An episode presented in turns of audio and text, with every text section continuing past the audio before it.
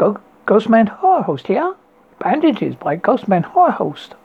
Ah, we have finally discovered the tomb of Queen Enid, said Tim to Professor Downes. After three years of intense heat, it's extreme cold at night, and let's not forget the howling sandstorms. Professor Downes agreed and went with Tim to the entrance of the newly formed tomb, found tomb.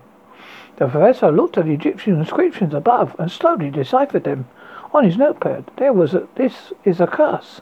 Whom should desiccate my final resting place, or we were covered in bandages to be forever by my side in eternal sleep.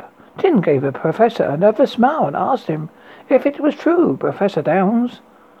let out a booming, hearty laugh. Of course not, my dear boy.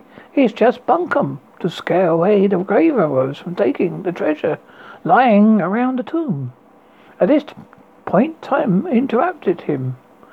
But, Professor, there is no treasure. It's just a plain stone coffin placed above a rock, almost like it was never meant to exist.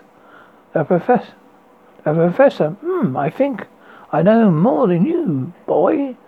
Yes, Queen Enid, the High Priestess, have prepared your bandages for mummification as requested. All but all had their tongues and cut out and their hands chopped off, so the process cannot be repeated.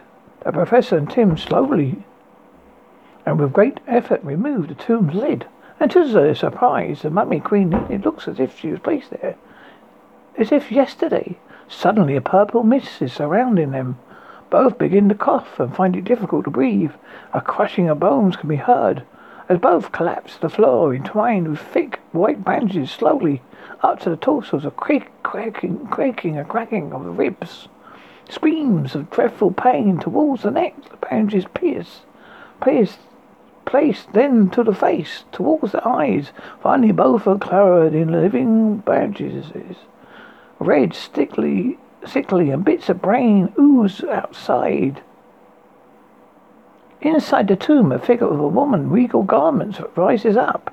Queen Enid lives the end.